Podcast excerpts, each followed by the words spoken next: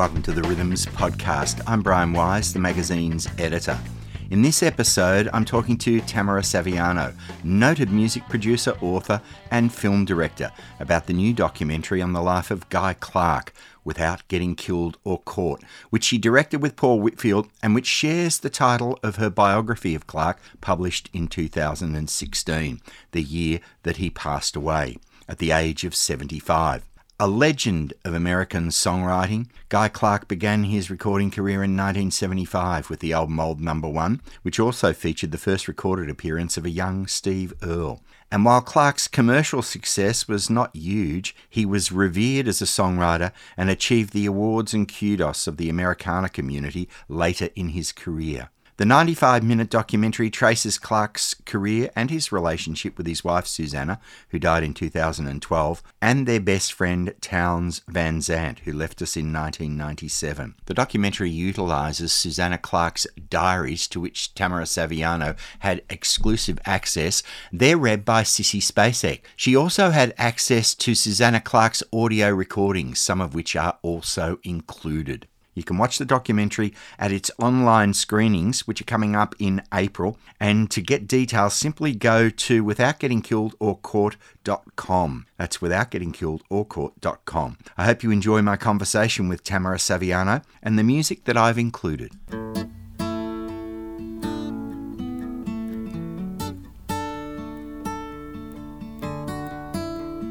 Can we talk about just to start off with your friendship with Guy. For uh, you knew him for more than eighteen years, and you spent eight of those years working together on his biography and then the documentary. So he must have had a profound impact on you as a person. Oh yes, he did. I became a Guy fan when I was 14 years old. So, um, you know, uh, he's been impacting my life for a long time.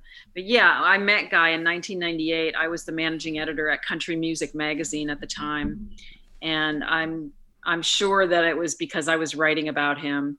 But we really hit it off, and um, so we became friendly. And I'd see him around town. The Nashville music community is really pretty small.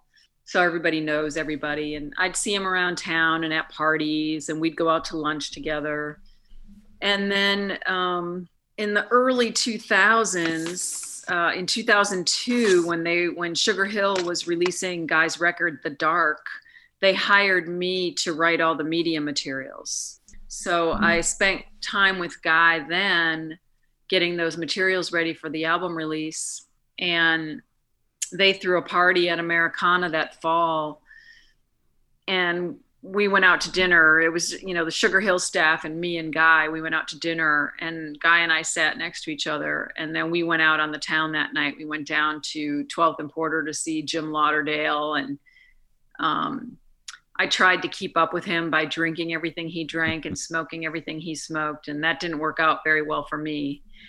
Um, it was just another night for Guy, but it took me two two weeks to recover. Um, and then in 2006, he hired me to be his publicist. And so I was his publicist for a few years until we started working on the book. And then I resigned as publicist.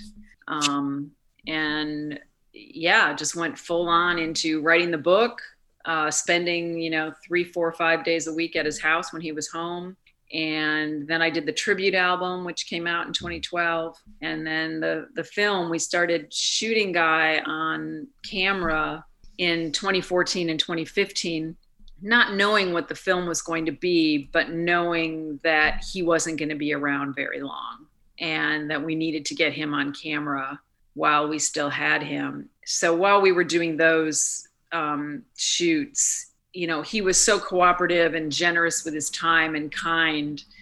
But i you know we just did not know what the film was going to be at that point. I think that if there was anyone qualified to do a film about guy clark it's you. There would be nobody more qualified i would think with your name. well and that that's how it ended up on my plate actually while i was working on the book. Um, in the spring of 2014, I I was really struggling to finish the book. It was hard, and another filmmaker had approached Guy about doing a documentary, and Guy said to me that he did not want to start over with someone new. Um, we had already spent all these years together on the book. So it was basically if there was going to be a documentary, I had to do it or else there wasn't going to be one. Mm. So I, I, did feel, um, I know Guy would not have cared if there was a film about him or not, but I did feel sort of obligated at that time to take it on. I think that your response to Guy's album, Old Number One, was probably the same as mine when I first heard it when it came out. Uh, so I've been around for a while. It, it changed my opinion completely about country music. Yeah, I'm with you, Brian. Me too, for sure. I mean, that album still stands the test of time, you know. I'm 60 years old now. I was 14 when I heard that album, and that album has not aged at all. It, it stands now just as much as it did then. I'd play the Red River Valley, and he'd sit in the kitchen and cry, and run his fingers through 70 years of living. And wonder, Lord, as ever well I drill gone dry his friends. Me and this old man was like desperados waiting for a train. Like desperados waiting for a train.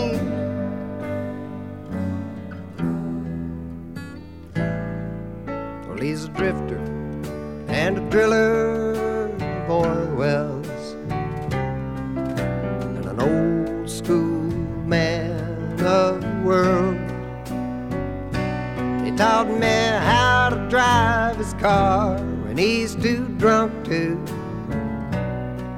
And he'd wink and give me money for the girls. And our lives was like some old western movie, like desperados waiting for a train. Like desperados waiting for a train.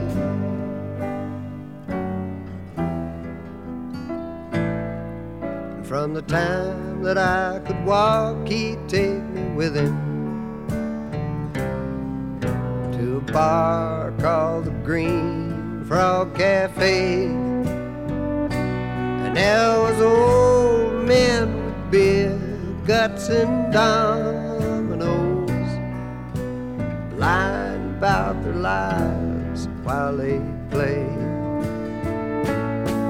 And I was just a kid that they all called him sidekick. Was like desperados waiting for a train. Desperados waiting for a train.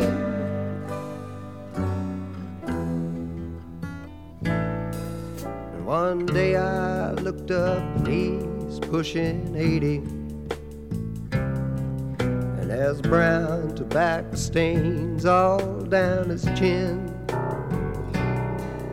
Well, I mean, he's one of the heroes of this country.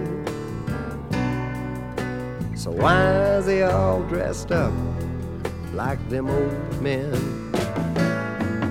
drinking beer and playing moon and 42. Just like a desperado waiting for a train. Like a desperado waiting for a train.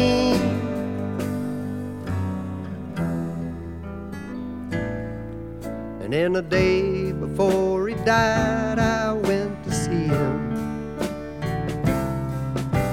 And I was grown and he's almost gone.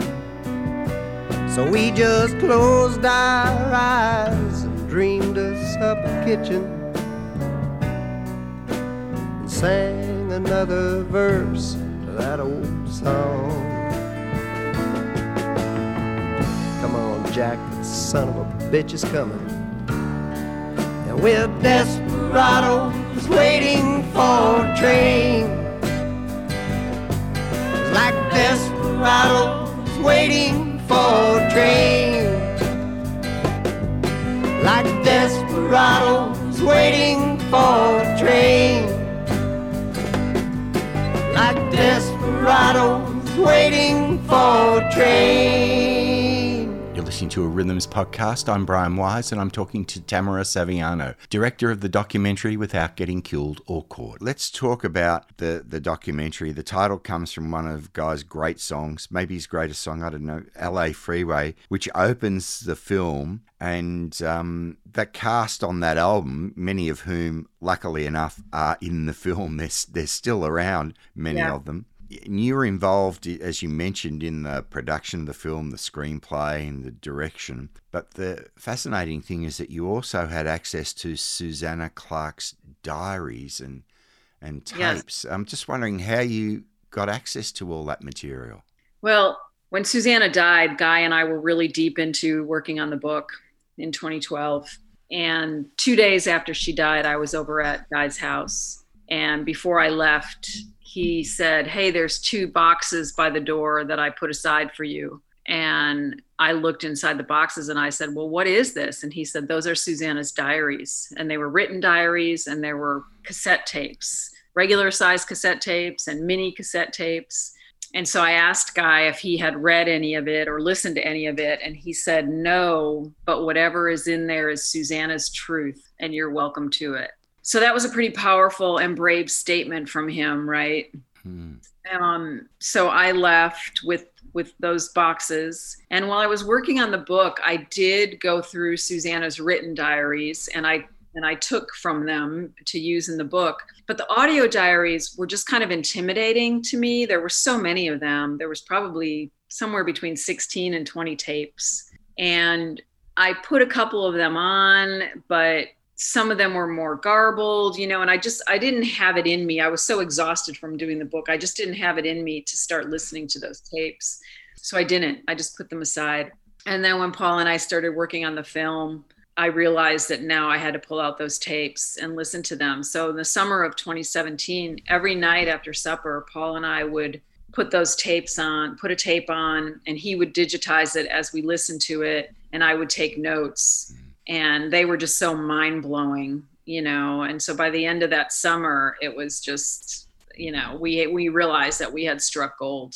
They're, amazing tapes, and they're so personal. It's it's a little bit scary listening Yeah.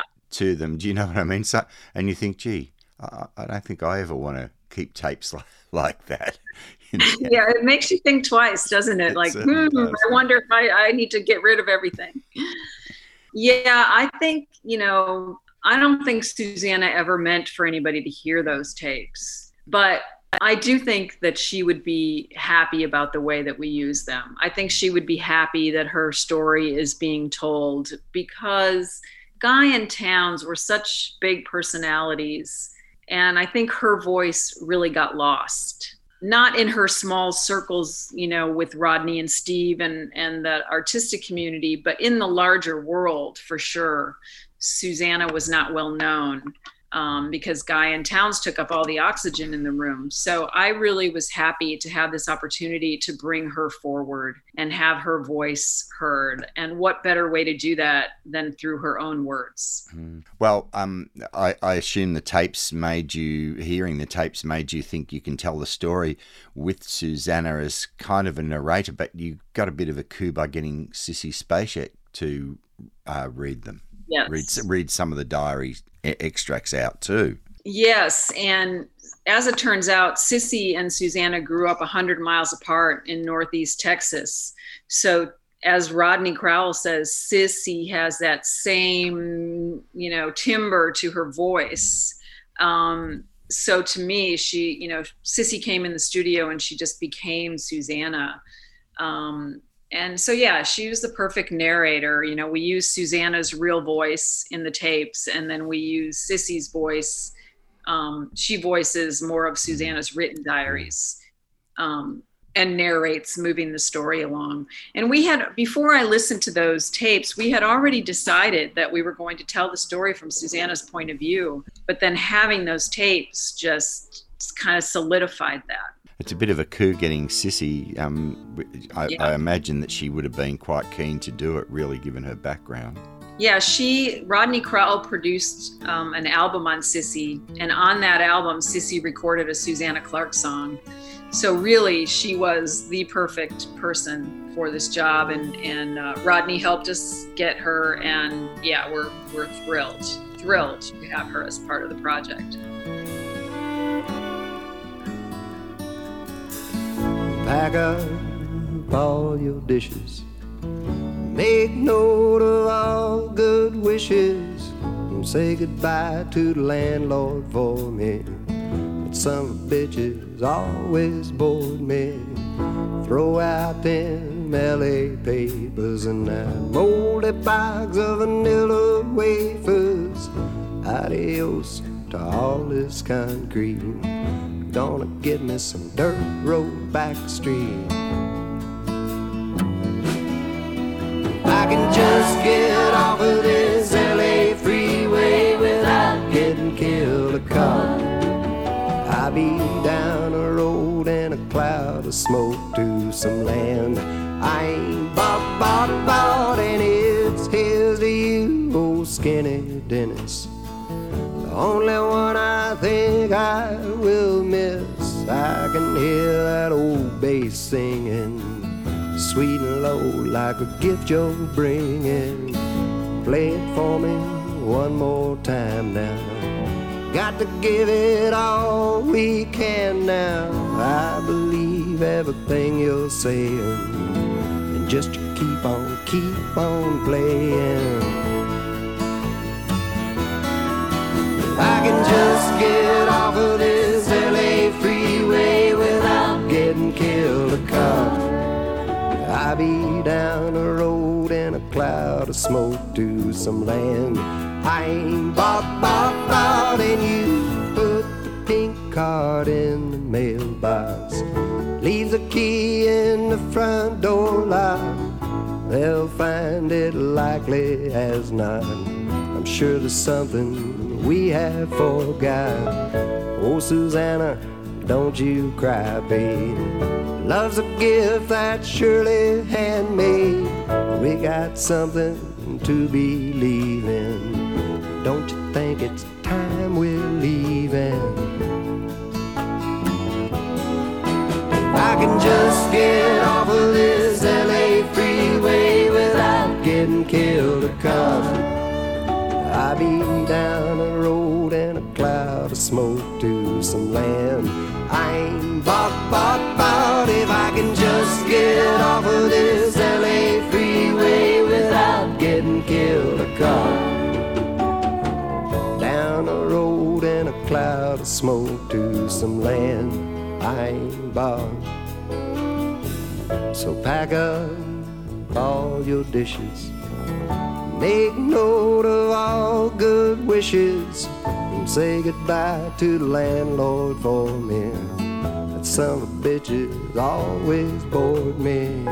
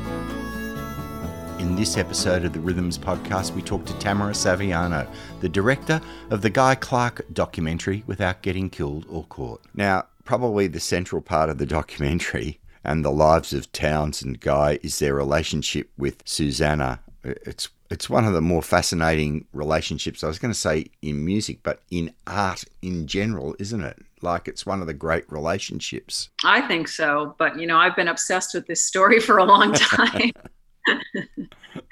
can you can you talk about that complex relationship? I mean, it's Sure. hard, it's hard to imagine how it worked.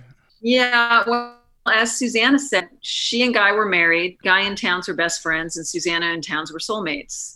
So, you know, they made it work because they wanted it to work and they all loved each other. And, you know, I think, you know, they came of age at a little bit of a different time. Um, you know, they were all in their 20s in the, you know, when the summer of love was happening in San Francisco. And so I think, eh, you know, for them, for Guy, I think that Townes took some of the pressure off of Guy so he didn't have to be the charming husband all the time. You know, Guy was a real pragmatic, practical, stoic West Texas hard ass. And Susanna and Townes had this more vulnerable, mystical side to them. And so I think, you know, Guy thought that all that was nonsense. And so he was happy that Townes was there to, you know, take care of that part of Susanna so I don't know that, you know, who knows if there was ever jealousies or anything. I mean, there could have been, but I don't know. They made it work and they all, you know, they all loved each other. Every piece of evidence I have found in my research points to the fact that they all loved each other deeply. Well, they were all fixated on songwriting, weren't they? And uh, both Guy and Townes sort of wanted the approval of Susanna, and later on, others like Rodney and Steve Earle did as well. She must have had an incredibly magnetic personality. Yes. I mean,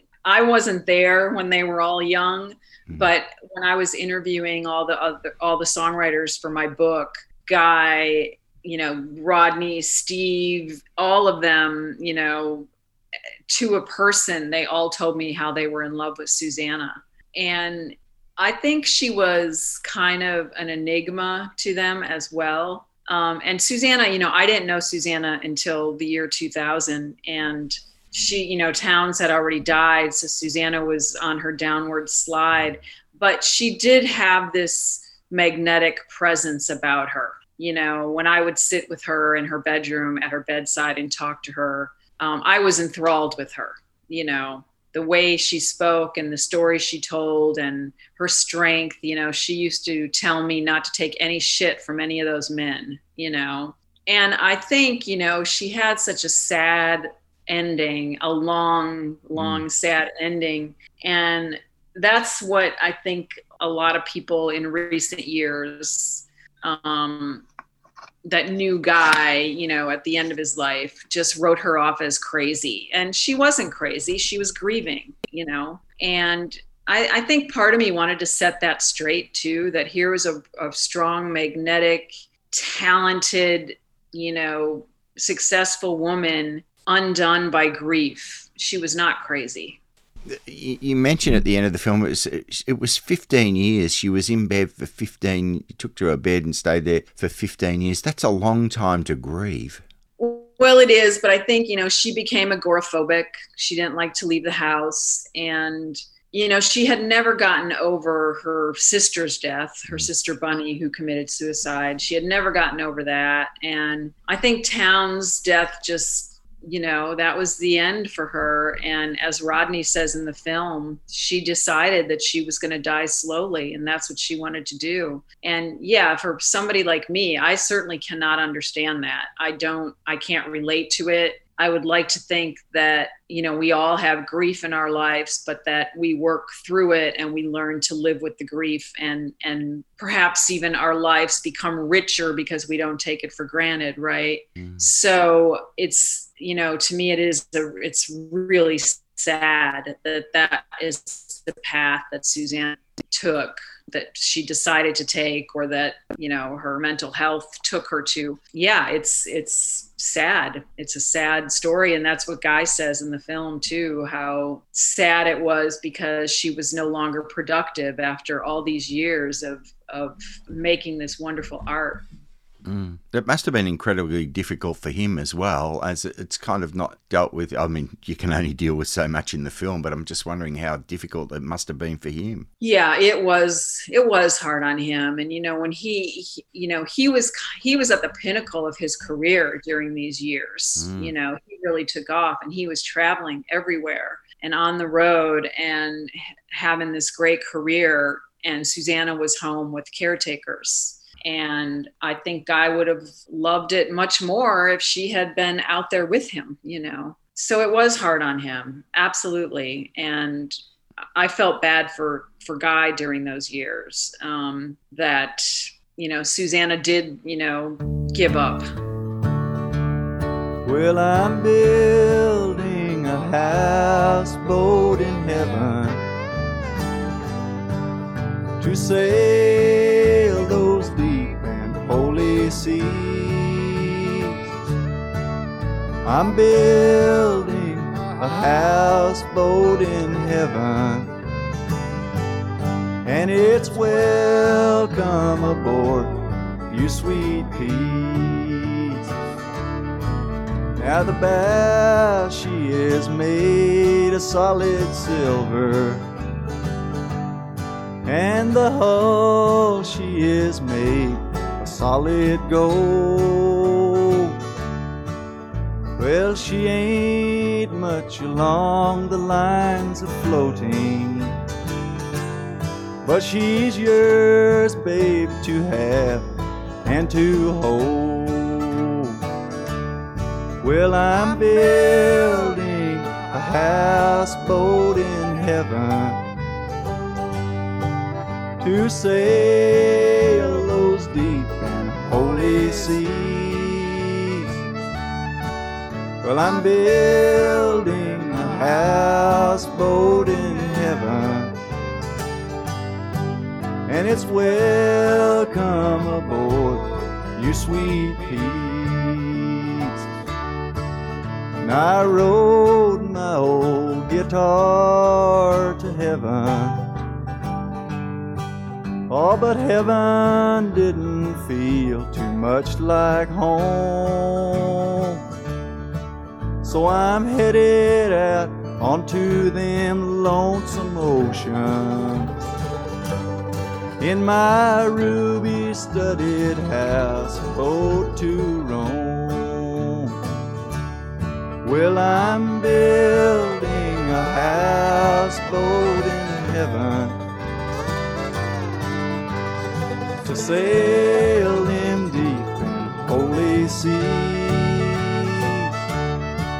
I'm building a houseboat in heaven,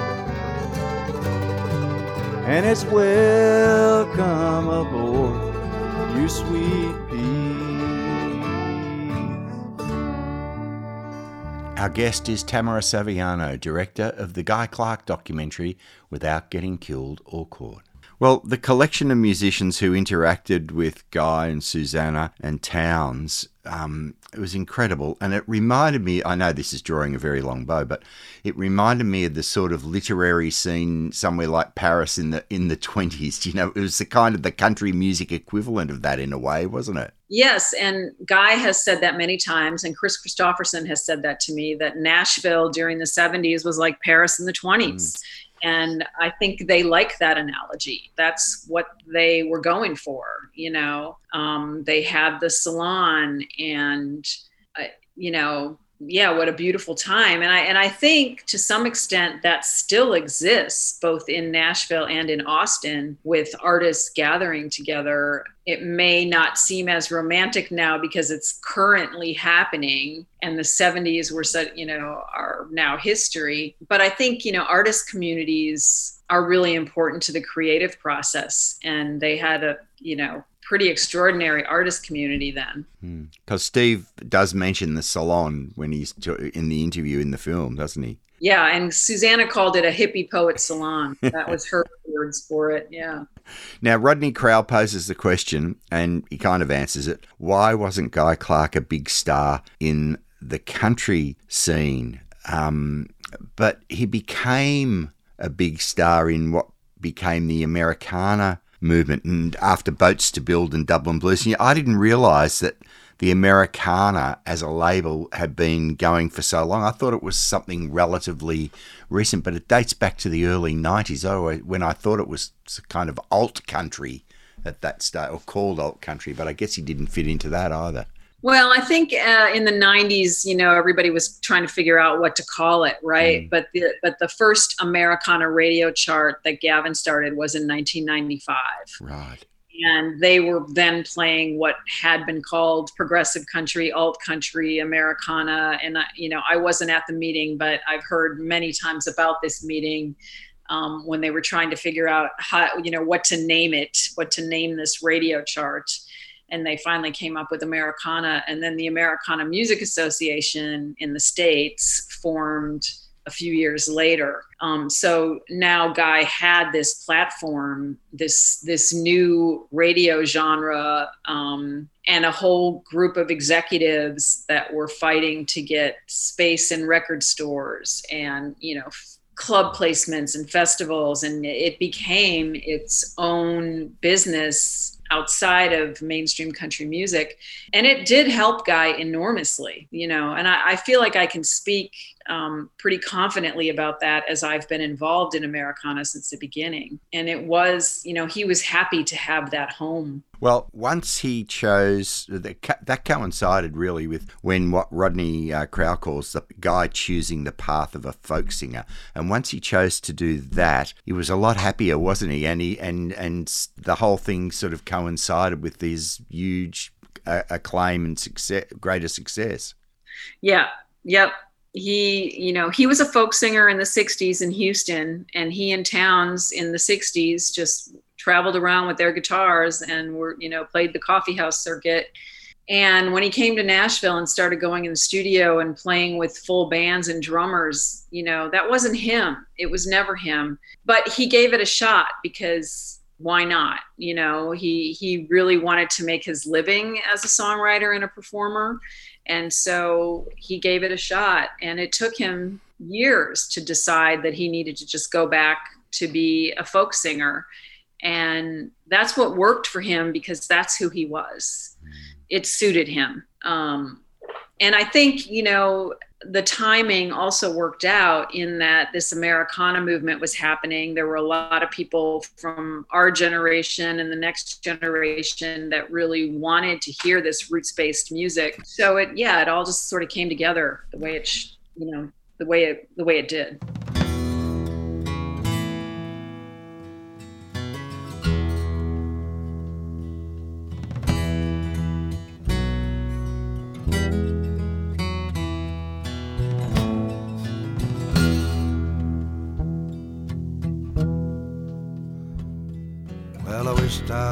In Austin. Mm. In the chili parlor bar, drinking mad dog margaritas and not caring where you are. Here I sit in Dublin. Mm. Just rolling cigarettes holding back and choking back the shakes with every breath.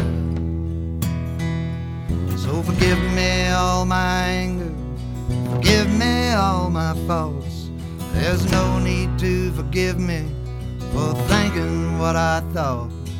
I loved you from the get go, and I'll love you till I die. I loved you on the Spanish steps the day you said goodbye.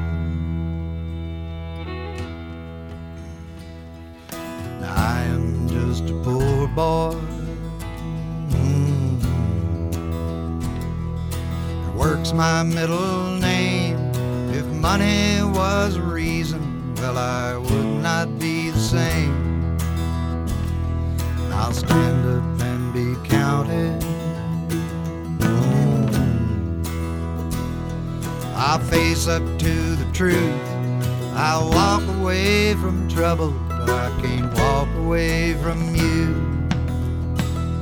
So forgive me all my anger, forgive me all my faults. There's no need to forgive me for thinking what I thought. I loved you from the get go, and I'll love you till I die. I loved you on the Spanish steps the day you said goodbye.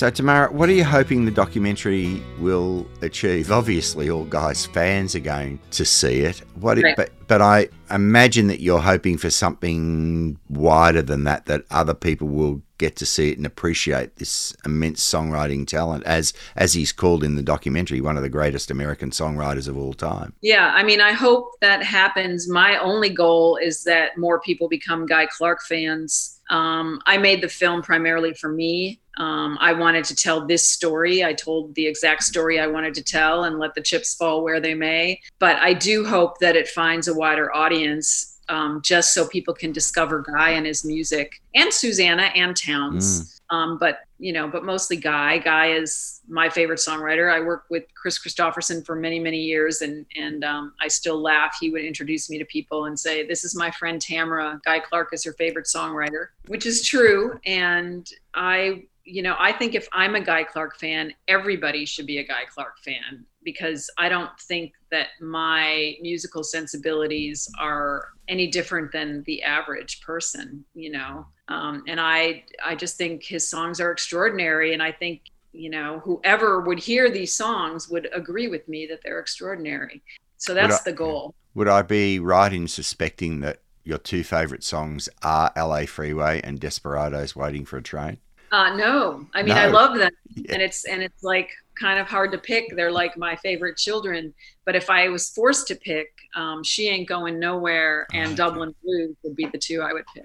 it was great to see Terry Allen involved, longtime hero of, mine, because he's got an incredible story in himself, isn't he? He does. I think someone's already done Uh. a Terry documentary. I think it's out there. Um, and one, you know, another thing that's happened over the years um, with me working on the book and the film, and especially when Guy was sick and, and dying, is I've become so close to Guy's friends that um, to do that. Although I, may- I may write a book about Rodney Crowell, not a full biography, but a book about him as a recording artist and songwriter and producer. You know, keep it. I wouldn't go back to his childhood the way I did with Guy, but I'm thinking about that. I'm thinking about doing a lot of things. I don't have anything in stone. Right. So. You'll be pleased to know that there is a huge fan base for Guy Clark in Australia. He's been here, he was here several, I can't remember how many times he toured here, but at least a couple of times. So I'm sure that people will be really eager to see this this film. I hope so. Well, we we hope that some Australians will come to our virtual screenings. Yeah. And I've met you know many Australians that loved Guy. So Well, well, thank you so much for spending the time with me. It's a terrific film. no, thank you, thank you. I'm I'm I'm glad to hear that. It's it seems like the the press the only people that have seen it so far are press people but it seems like they like it and that bodes well for the future i hope thank you Thank- brian Thanks. Bye. Standing on the gone side of leaving, she found a thumb and stuck it in the breeze. She'll take anything that's going close to somewhere. She can lay it down and live it like she'd please. But she ain't going nowhere, she's just leaving. She ain't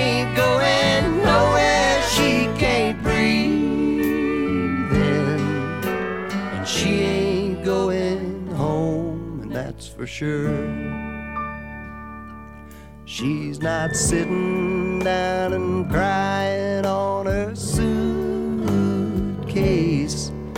She has no second thoughts by the road. But she's got feelings that need some repairing. And she did not give a damn that it showed. But she ain't going nowhere, she's just leaving. And she ain't going nowhere, she can't breathe. And she ain't going home, and that's for sure.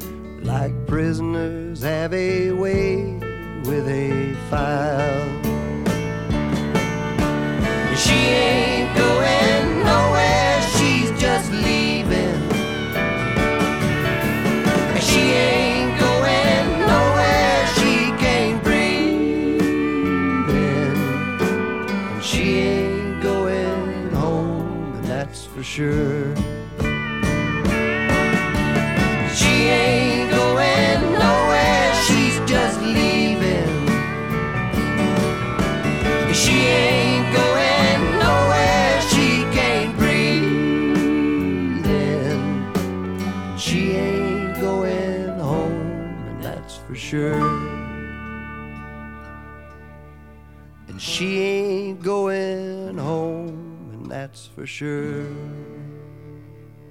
She Ain't Going Nowhere from Guy Clark's classic album Old Number One. And that was a selection of Tamara Saviano, co director of the film Without Getting Killed or Caught, about the life of Guy Clark and his music. And we also heard Dublin Blues, Heavenly Houseboat Blues, written by Townes Van Zandt and Susanna Clark, and a couple more tracks from Old Number One, LA Freeway, and Desperados Waiting for a Train. I hope you enjoyed my conversation with Tamara Saviano. As I mentioned, you can catch the film online by going to the website without getting killed or caught and finding out details there. If you want to check out Rhythms magazine, you can do so at rhythms.com.au. Thanks for joining me. I'll be back next week with another Rhythms podcast.